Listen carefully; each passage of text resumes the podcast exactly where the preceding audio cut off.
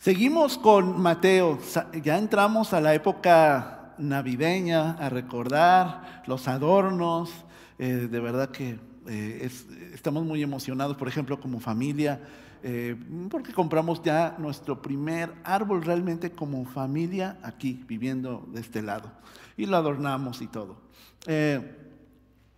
y nos hace recordar que, que Dios es fiel. Y que Él es nuestro proveedor, el proveedor de todo. Nos encanta esta época a muchos eh, porque recordamos el nacimiento de nuestro Señor Jesucristo y estos cantos especiales. Pero nosotros vamos a seguir con esta serie de viviendo el reino, porque también Dios quiere seguir trabajando en nuestra vida y en nuestro corazón, porque quiere cuidarnos de vivir en un mundo tan complicado como en el que vivimos. Él quiere sanarnos, Él quiere que entendamos que aunque estamos aquí, no somos de aquí, que somos ciudadanos del reino de Dios, porque lo hemos aceptado en nuestro corazón, porque hemos decidido vivir siguiéndole, aprendiendo de Él y de su palabra. Así que este sermón lo he titulado Aprendiendo a escoger bien. ¿Cuántos de ustedes, sobre todo en esta época, más allá, yo sé que podemos decir, es una época de consumismo, el estar comprando y todo lo que abarca esta época comercial. Pero cuando buscamos comprar un obsequio y entregarlo a alguien, pues lo hacemos con todo el cariño, esperando que le sirva, que le use, ¿verdad? Y, que, pueda eh, ser un poco de la demostración de nuestro aprecio hacia nuestra familia o hacia un ser querido. Y eh, algo que, por ejemplo, me pasaba mucho con mi mamá, con mi mamá es muy difícil eh, buscarle un obsequio, un regalo. Eh, tiene gustos muy particulares y pues casi siempre cuando era con una sorpresa, decía, ay hijo, pues está bonito, pero no lo tenían en azul, ¿no? Pues sí. Ay, qué bien, pero yo no uso de este tipo de tela. Sí, mamá como un acuerdo entre los hermanos decidimos, sobre todo por ejemplo en sus cumpleaños, mejor darle una tarjeta de regalo y acompañarla a la tienda para que ella comprara a su gusto y es más fácil. A veces no sabemos escoger bien, ¿cierto? Eh, y este pasaje, lo que el Señor quiere transmitirle a sus discípulos es que si son ciudadanos del reino, deben saber escoger bien. Sus elecciones van a ser totalmente diferentes a no, al momento de no tener a Cristo. El primer punto le puse, escoge poner, escojo poner mi confianza en Dios que permanece para siempre. Escojo poner mi confianza en Dios que permanece para siempre. Dice en el versículo 19, no hagáis, no haceos, hablando de tesoros. Cuando dice no hagáis y no hacer, se refiere a no des prioridad a esto, sino a aquello. Hermanos, lo que amamos o tenemos, ahora podemos desprendernos de ello con facilidad. Hermanos, ¿a qué estamos dando prioridad? ¿Qué es lo que está en nuestro corazón? En primer lugar. Recordemos, hermanos, que el corazón para los judíos no es una tarjeta con un corazón latiendo. Para los judíos el corazón significan sus pensamientos. Para los judíos el corazón significaba también sus emociones. Para los judíos el corazón significaba sus decisiones incluso.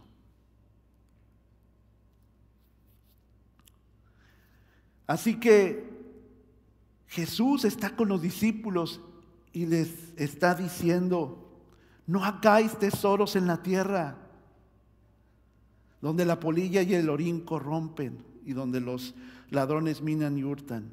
Haceos tesoros en los cielos. Otras versiones en este versículo 16, en vez de, de, decir no hagáis, dice no acumulen. Es como apilar cosas, ¿no? No acumulen para sí. No amontonen, no almacenen, dice otra versión. No guarden tesoros para ustedes aquí en la tierra. Y dice esta traducción, donde la polilla se lo comen y el orín, que es el óxido, los destruye. Y donde los ladrones entran y roban. ¿Por qué decía esto Jesús? En el contexto, ¿cuáles eran los tesoros para los judíos? Los tesoros orientales eran la ropa fina, eran la armadura pulida, las armas de guerra, el oro y joyas. La polilla y el óxido, hermanos, pues eran muy destructivos todavía. Si nosotros tenemos ahí en nuestro garage algunas cosas, algunas eh, eh, ropas, eh, o las tenemos colgadas y, hace mucho no nos la ponemos y no tenemos algo de protección, vemos que a lo mejor ya cuando nos lo queremos poner, ya está rota, comida por la polilla. Se la come y la destruye. O queremos agarrar algún, algo que para estas fechas teníamos ahí en la bodega, queremos guardar este, nuestras galletas que hacemos con chispas de chocolate. Si hacen, me convidan, hermanas, hermanos. En este bote hermoso navideño, pero lo quieren sacar y ya está todo podrido el metal. El óxido ha hecho su labor, ha destruido. O, ¿qué tal para el 25, la cena de Navidad? Van con sus mejores piedritas que tienen mis hermanos, ¿verdad? Para estar con la familia. Pero, ¿de qué sirven esas piedras si un asaltante, dice Jesús, llega y se la roba. Un amante de lo ajeno.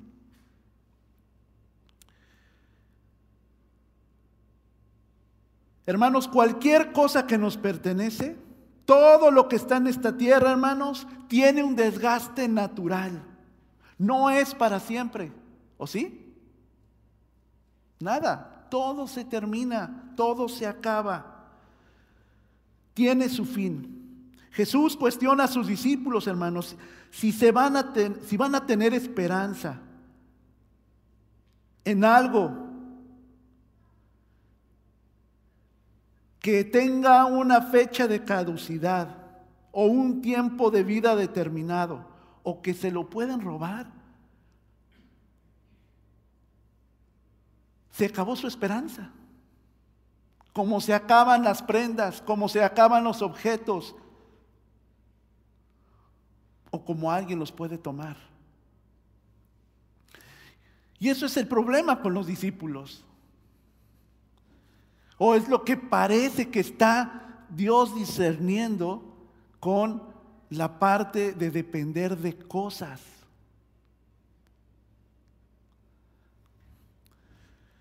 Hermanos, es muy difícil, ¿verdad? Si estamos haciendo de un patrimonio, estamos trabajando duro y estamos viendo que podemos comprarnos algunas cosas, algún coche, algunas casas, una casa, para poder compartirlo después con nuestra familia, con nuestros seres queridos, y de repente se pierde.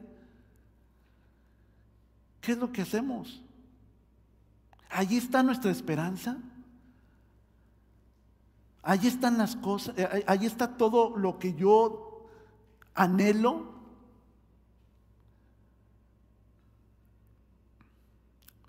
No acumulen, no amontonen, no almacenen, no guarden para sí en la tierra eso, porque eso se va a acabar, destruir, descomponer. Se lo pueden quitar.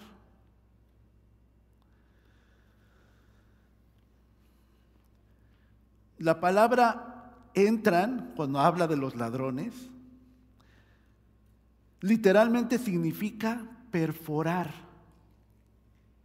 Los ladrones pueden perforar las paredes de tu casa. ¿Por qué decían esto? Porque antes las casas dentro del contexto judío estaban hechas de barro. Y los ladrones lo que hacían es que rompían, tallaban las paredes entraban por ahí para poder sustraer lo que había adentro. Aún recuerdo, hermanos, estábamos, estaba como líder de alabanza en una iglesia en México. Y habíamos ensayado y habíamos dejado nuestros instrumentos para el siguiente día, el domingo, eh, pues tocar, ¿verdad? En el tiempo de adoración. Eso eran paredes de concreto, pero en la noche los ladrones rompieron la parte de atrás de una situación de la bodega. Parece que conocían el lugar, conocían el lugar donde nos congregábamos, rompieron y se llevaron todo. Para ellos no hay impedimento de nada. Donde ponen el ojo, ¿no? Ponen la mira. ¿No deberíamos ser espiritualmente nosotros así? en el sentido de poner nuestra atención y nuestra esperanza no en esas cosas, sino ponerlas en las cosas de Dios.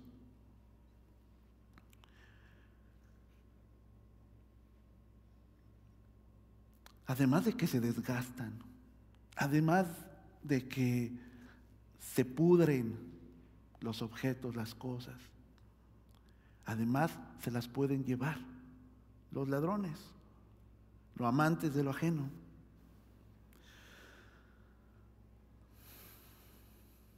Por eso, hermanos, no debemos poner nuestra esperanza en esas cosas. Es difícil decir estos temas, hermanos, porque yo sé que si venimos a un país como este es para mejorar nuestra condición de vida, trabajando mucho, haciéndonos, diría mi mamá, de nuestras cositas. Pero si ponemos la esperanza en ello, hermanos, nosotros no podemos depender de esas cosas que además Dios provee. Hermano, ¿no cree que si Dios las dio una vez, no puede dar las dos? ¿O una tercera vez? Por supuesto que sí. Pero cuando perdemos las cosas, o se echan a perder, o ya no están, pensamos que es insustituible. Lo único que es insustituible, perdón hermanos, es nuestra relación con Dios y el centro y la dependencia que, debe, que debemos tener en Él. Hermanos, si vamos a hacer alguna inversión de recursos o de vida, hagámosla teniendo nuestra esperanza en el reino de Dios. Está bien, hermanos, que compremos nuestras cosas. Lo que no está bien es centrar nuestra esperanza en esas cosas.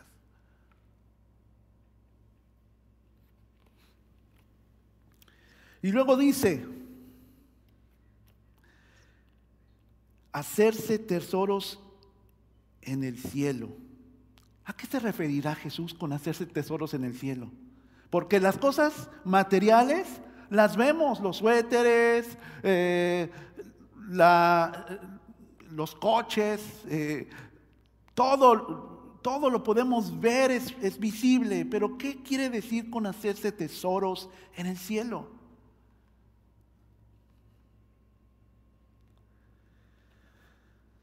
encontré esta definición, déjenme se las comparto. Hacerse, hacerse tesoros en el cielo es consagrarse completamente a Dios y ayudar a todos los hombres que tienen en ese contexto, y ayudar a todos los hombres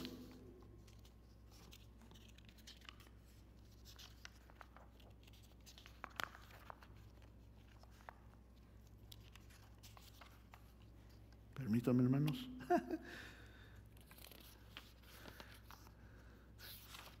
Se saltó. Sí, disculpen, hermanos. Esa hoja que se imprimió la saltó la impresora. Ya ven por qué no es bueno correr. Pero hacerse tesoros es, es consagrar nuestra vida completamente a Dios.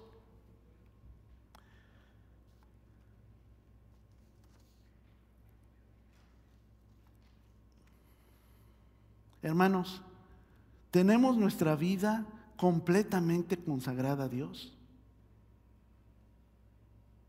¿O en las cosas materiales? En las cosas que se acaban.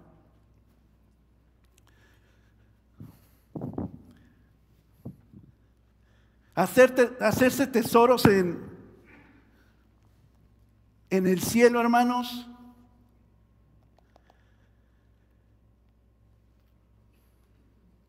es depender más de Dios y menos de mí.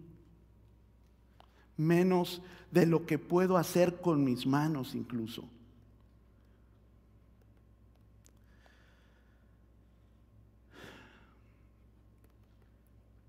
Porque donde está vuestro tesoro, dice, allí también estará vuestro corazón. allí estará vuestro corazón.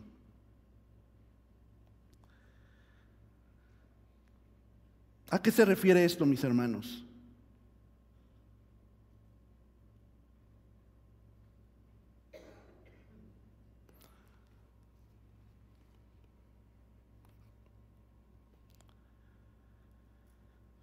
Se refiere, hermanos, que Yo estoy poniendo no solamente cosas, también inclusive relaciones, esperanza en otras cosas que no deben ser si Dios es el que dependo de Él completamente.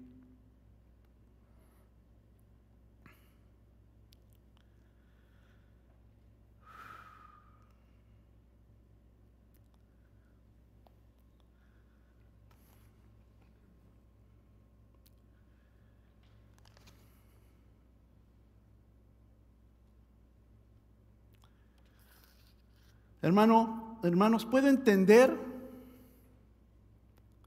cuando dice que donde está tu tesoro, allí también estarán los deseos de tu corazón? Que Jesús no solamente se está refiriendo a riquezas materiales, también se refiere a esos deseos del corazón, las cosas, los pensamientos y los sentimientos que les estaba diciendo que es donde se centran los judíos. Quiere que los identifiquemos. ¿Qué es lo más importante para nosotros? Hermanos, ¿qué nos impide hacer esos tesoros en el cielo? ¿Qué nos impide crecer espiritualmente?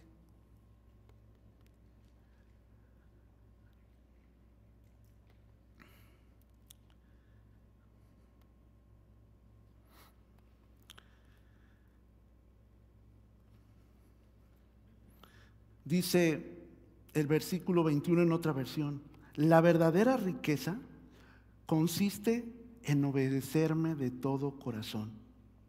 Hermanos, mi obediencia a Dios identifica en dónde estoy haciendo mi tesoro. Me ubica como un discípulo de Él. No obedecer su palabra, hermanos, me ubica como lo hemos visto en otros pasajes, en, en discípulo de quien provee todas esas cosas materiales. ¿Quién? ¿Por qué no lo leemos?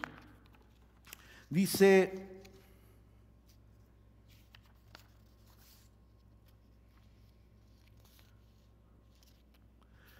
Primera de Juan, Primera de Juan,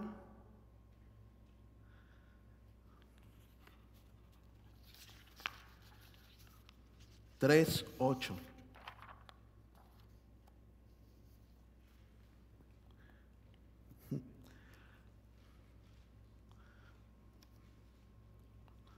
Perdón, hermanos, antes de leer esto, leamos Colosenses 3, Colosenses 3, del 1 al 4. Colosenses 3.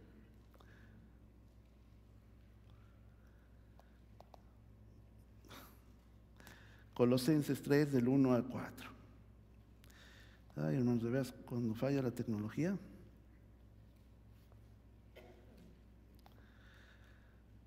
No hay que depender tampoco de esto. Colosenses 3 del 1 al 4 dice, si pues habéis resucitado con Cristo, buscad las cosas de arriba, donde está Cristo sentado a la diestra. Poned la mira en las cosas de arriba, no en las de la tierra, porque habéis muerto y vuestra vida está escondida con Cristo en Dios. Cuando Cristo, vuestra vida, se manifieste, entonces vosotros también seréis manifestados con Él en la gloria. Poned las cosas la mira en las cosas de Dios y no en las cosas de esta tierra. Dice, porque habéis muerto, habéis muerto y vuestra vida está escondida con Cristo en Dios. Fíjense lo que dice esta otra versión. Puede que ustedes fueron resucitados con Cristo de la muerte. Busquen las cosas del cielo donde Cristo está sentado a la derecha de Dios. Concéntrense en las cosas celestiales y no en las terrenales, pues ustedes han muerto a su vieja manera de vivir y ahora la nueva vida que disfrutan en Cristo está guardada en Dios. Nosotros ya no podemos depender de esas cosas materiales porque nuestra vida está guardada en Dios. Porque nacimos a una nueva vida. Nuestros ojos ya no ven esas cosas como algo de lo cual nosotros podamos depender ciento por ciento, porque ahora dependemos ciento por ciento de Dios.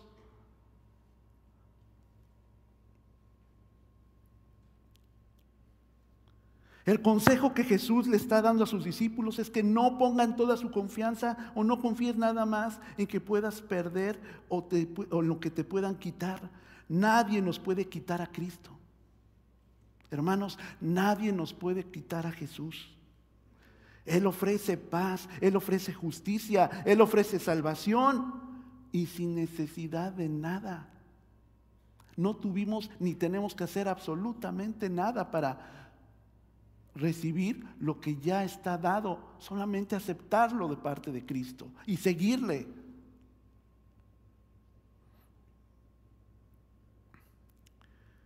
Por esto Cristo no quiere privarnos, hermanos, de nuestro tesoro, sino quiere enseñarnos a escogerlo bien. Hermanos, los cristianos debemos escoger las cosas de Dios porque ahora dice mi vida está escondida en Cristo. Hermanos, ¿está hablando nada más de cosas materiales, como comentamos hace rato? Está hablando, hermanos, de lo que el creyente está gastando su vida y en lo que se desgasta y no lo que dura eternamente. El enfoque no está, hermanos, en las cosas como a veces nosotros le damos ese valor. Está hablando de nosotros, hermanos, y de la condición de nuestro corazón a la hora de elegir, porque ¿quién le da el valor a esas cosas? Yo. A Jesús no le importan las cosas, hermanos, las riquezas, los hartos dineros, las muchas casas o los muchos coches que usted pueda llegar a tener. Lo que le está importando es que si usted se está desgastando en eso y en eso tiene su mirada, usted está eligiendo mal.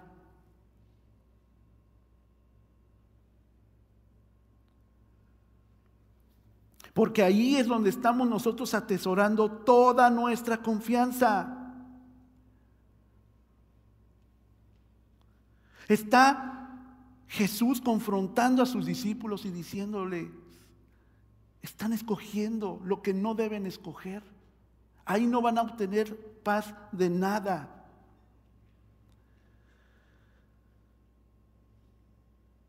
Hermanos, Jesús no está hablando que necesitas dejar un trabajo, si eso interrumpe las actividades del domingo o de la iglesia. Tenemos que dejar de pensar que cualquier cosa que genere riqueza material es más importante que la riqueza espiritual que debemos acumular. Entonces, escojo poner mi confianza en Dios que permanece para siempre. Es en Dios. Y como punto número dos, escojo poner mi confianza en Dios comportándome como un hijo digno de Él. Dice el versículo 22, la lámpara del cuerpo es el ojo, así que si tu ojo es bueno, todo tu cuerpo estará lleno de luz, pero si tu ojo es maligno, todo tu cuerpo estará en tinieblas.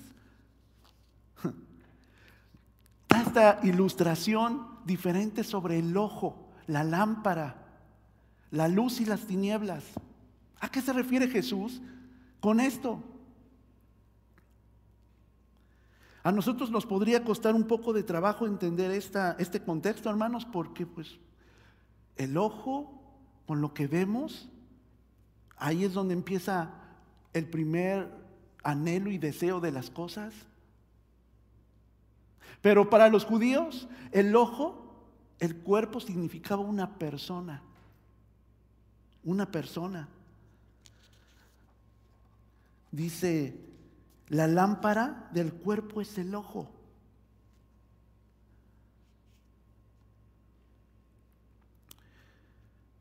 Puedo entender que no se refiere entonces Jesús solo a riquezas materiales, porque si se refiere a deseos y al corazón,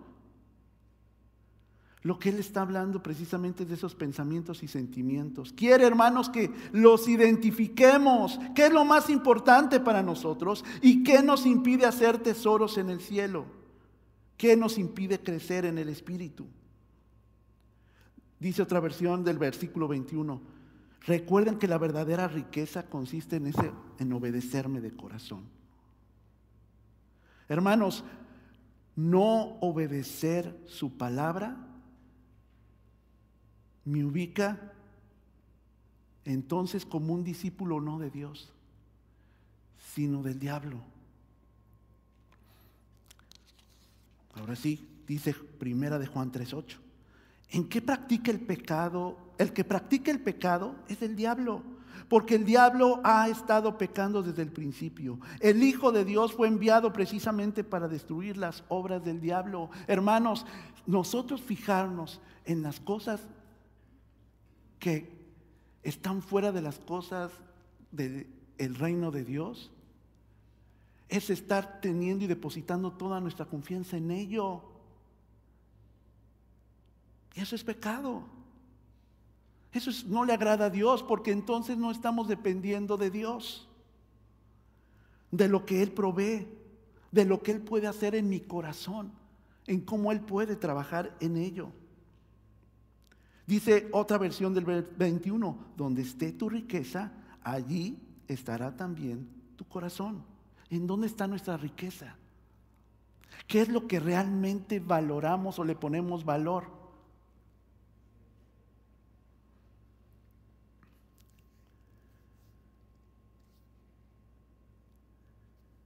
Jesús ahora comparte con sus discípulos esta ilustración del ojo Tú dice en otra versión, tu ojo es como una lámpara que da luz a tu cuerpo.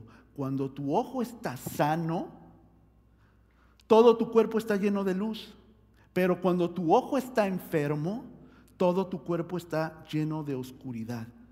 Y si la luz que crees tener en realidad es oscuridad, que, dense esa oscuridad.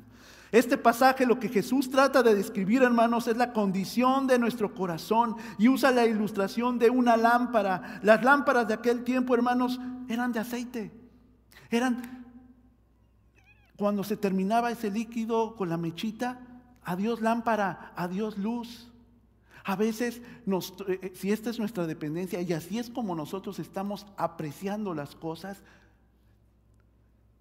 Y así se nos termina, así se nos termina nuestra esperanza, como esa lámpara. Así somos nosotros. A veces decidimos seguir al Señor, pero se nos acabó las ganas de hacerlo, como la lámpara, de seguirle, de aprender más de Él, de obedecerle, porque nos encontramos con cosas que a lo mejor tenemos que dejar, con cosas que no debemos depender, pero nos aferramos a esas cosas. Y no solamente son cosas, pueden ser incluso personas. Aquello que nos está estorbando y que se vuelve, como dice aquí Jesús, nuestra luz oscuridad. Las lámparas o el ojo, hermanos, para los judíos, como les decía,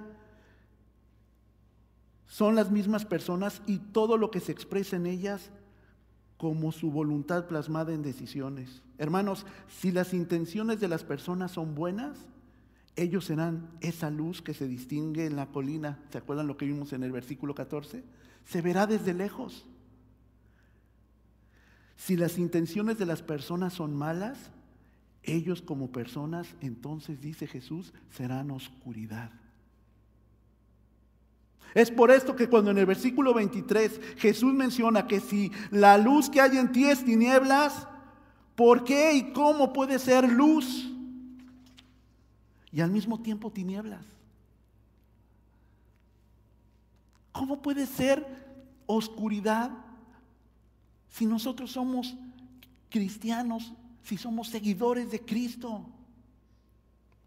Recordemos que la ilustración de Jesús, mis hermanos, las lámparas o el ojo son las personas y la luz es la ilustración de las intenciones de mi corazón que están totalmente velados y en oscuridad. ¿Qué es lo que pienso? ¿Cuáles son mis sentimientos cuando busco obedecer la palabra de Dios? ¿Hay tensión? Lo que Dios me está pidiendo que haga o que deje, entonces dice, tu luz se está convirtiendo en oscuridad.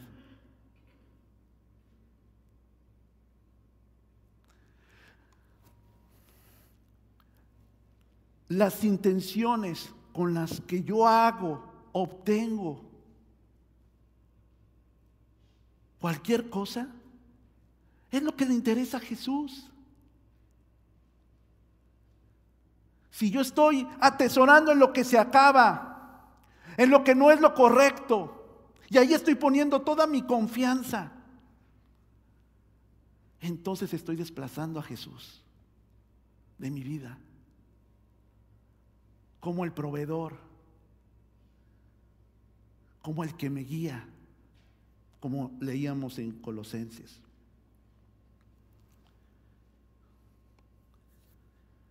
Entonces tu ojo es malo. Como leímos, también tiene significado de enfermo, ciego, lleno de mal. Dice Romanos 1.29, Romanos 1.29 al 32. Porque podemos pensar, hermanos, bueno, ¿qué es esto del ojo malo? ¿Qué es no vivir como un seguidor de Cristo? Y aquí viene una buena lista de eso. Se han llenado, dice, de toda clase de maldad, de perversidad, de avaricia y depravación. Están repletos de envidia, homicidios, disensiones, engaño y malicia. Son chismosos, calumniadores, enemigos de Dios. Son insolentes, son soberbios y arrogantes. Se ingenian maldades, se rebelan contra sus padres. Son insensatos, desleales, insensibles y despiadados. Saben bien que según el justo decreto de Dios, quienes practican tales cosas merecen la muerte. Sin embargo, no solo siguen practicándolas, sino que incluso aprueban a quien las practican. Eso es el ojo malo. Somos seguidores de Jesús, pero seguimos practicando esto. Y no lo dejamos, no lo abandonamos. Cuando nuestra intención es nuestra luz, debe guiarnos hacia las cosas de Dios. Nosotros seguimos aferrándonos a, a esas cosas que se desgastan, que son superfluas, que no perduran y que son incorrectas. Gálatas 5, 19 al 21 da otra lista. Las obras de la naturaleza pecaminosa se conocen bien. Son inmoralidad sexual, impureza y libertinaje, idolatría y brujería, odio, discordia, celos, arrebatos de ira, rivalidades y disensiones. Y sigue. Porque seguimos nosotros como cristianos caminando como si no lo fuéramos. Jesús está preocupado porque sus discípulos están y pueden ir por ese camino. Pero si ellos buscan las cosas del cielo y las atesoran, esas cosas no van a ser un obstáculo para que su luz alumbre a todos.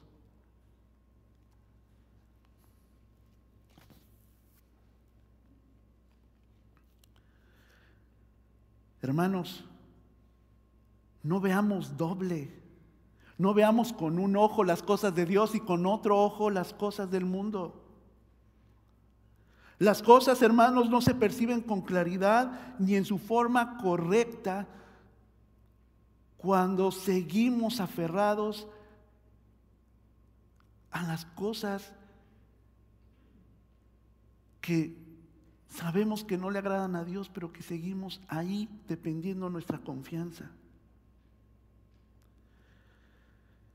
Otra traducción de, este, de estos versículos dice, los ojos son el reflejo de tu carácter. Así que tu bondad o tu maldad se reflejan en tu mirada.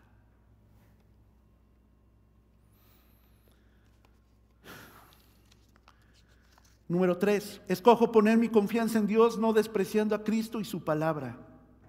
Dice el versículo 24, ninguno cuando dice ninguno, declara una imposibilidad total. Nadie puede servir a dos señores. La razón, hermanos, es porque llegará un momento en que pedirán cosas contrarias. O obedezco mis deseos o obedezco lo que dice el Señor. Y cuando llego a esa tensión, entonces yo tengo que decidir. ¿Sabes qué, Señor? Pides demasiadas cosas. Yo no quiero dejarlo, no estoy preparado, no estoy listo. Entonces, ¿cuándo estamos listos? Entonces, ¿qué decidimos? Imagínense ese diálogo de Jesús con sus discípulos. Pero ustedes deben salir de eso porque ustedes son hijos de Dios. Su vida es diferente, resucitaron con el Señor Jesucristo a una nueva vida, a una nueva forma de pensar, a una nueva forma de ver. Nuestras intenciones son totalmente ya diferentes de cuando vivíamos en nuestro egoísmo.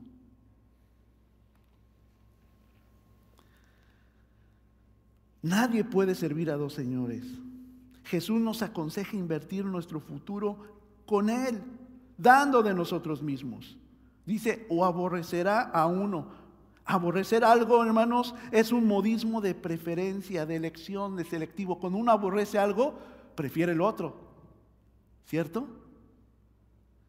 Cuando yo me aferro a las cosas que no le agradan a Dios y que tienen nada espiritual y que no están acorde a lo que dice la palabra, yo estoy aborreciendo a Dios. ¿Lo habían visto así? Porque es una situación de elección.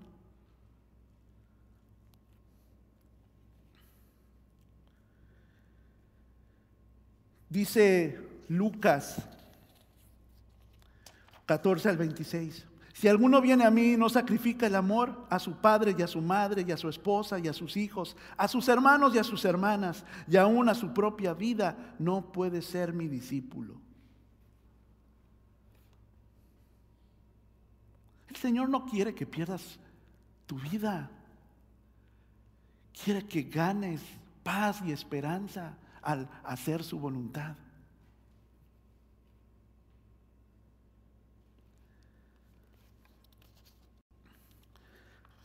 La palabra, hermanos, riquezas proviene de un término arameo.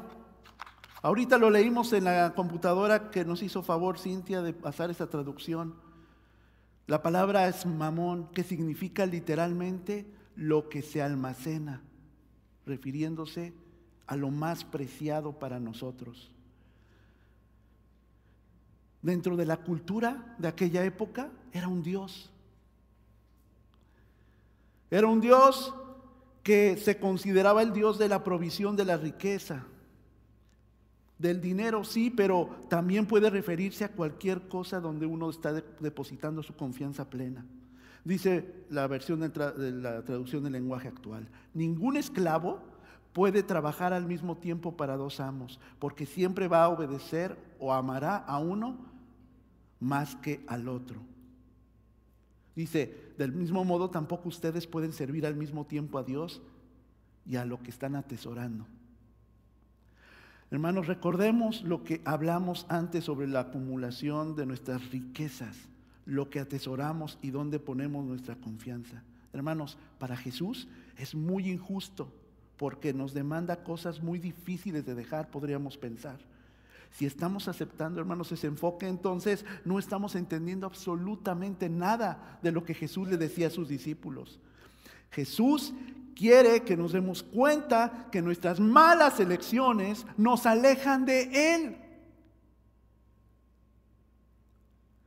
Que decidamos vivir bajo su cobertura y no bajo mis deseos, pensamientos y pecado. Porque el Señor quiere lo mejor para nosotros, para sus hijos. Al escoger y confiar en Jesús, hermanos, entonces estoy lleno de luz. Si nuestra luz es tinieblas, al parecer soy el último que está enterado que aunque soy un hijo de Dios, ando como si no lo fuera. El problema, mis hermanos, no son las tentaciones, sino la condición de nuestro corazón. Porque ahí es donde nos afecta, lo que nos hace dudar. La dependencia a las cosas o a las personas más de lo que necesitas, a las cosas espirituales o a Cristo es lo que va a hacer la diferencia. Hermanos, si nosotros somos esa lámpara, somos ese ojo y la luz que se refleja de ello, esas intenciones con las cuales vemos a las cosas o vemos a las personas, ¿no es la correcta? Hermanos, eh, vamos a crearnos una frustración y una tensión desmedida. Cristo no quería que eso pasara con sus discípulos, no quiere que pase con nosotros. Nosotros vivimos diferente. Y nuestro manual de vida es la palabra de Dios. Y va a encontrar paz. Si hasta el momento usted no ha encontrado paz, deje de vivir como si no creyera en Dios. Para que sea armónico su pensamiento, sus sentimientos y sus decisiones que tenga con Él. Amén. Oramos. Señor,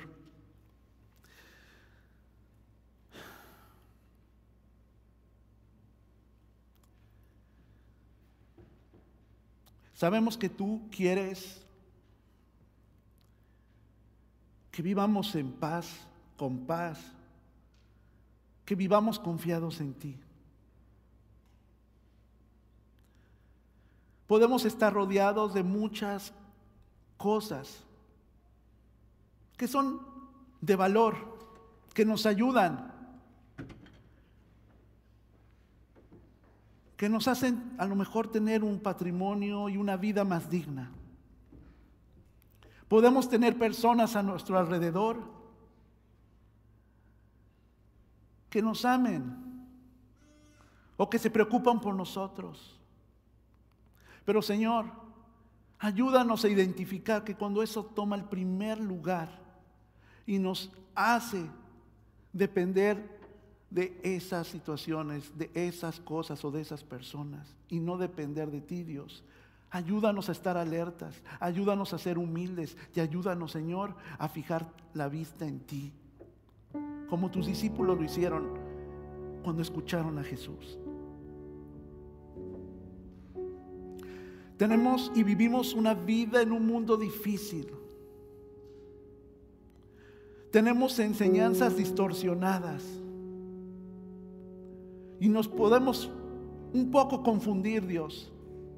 Sin embargo, tú veniste a darnos libertad, a ya no ser esclavos de nuestras tentaciones, sino a ser libres y libres en ti, Señor. Ayúdanos a escoger lo mejor, a escoger lo que no se deteriora, lo que no se acaba, lo que no se pudre. Ayuda a nuestro corazón a alinearlo con el tuyo, Dios. Te necesitamos. Ayúdanos a escoger bien, a escogerte a ti, Señor. En tu nombre te doy gracias por cada familia, por cada persona que estamos reunidos aquí. Ayúdanos a ser como tú. Ayúdanos unos a otros a crecer en ti, Señor Jesús.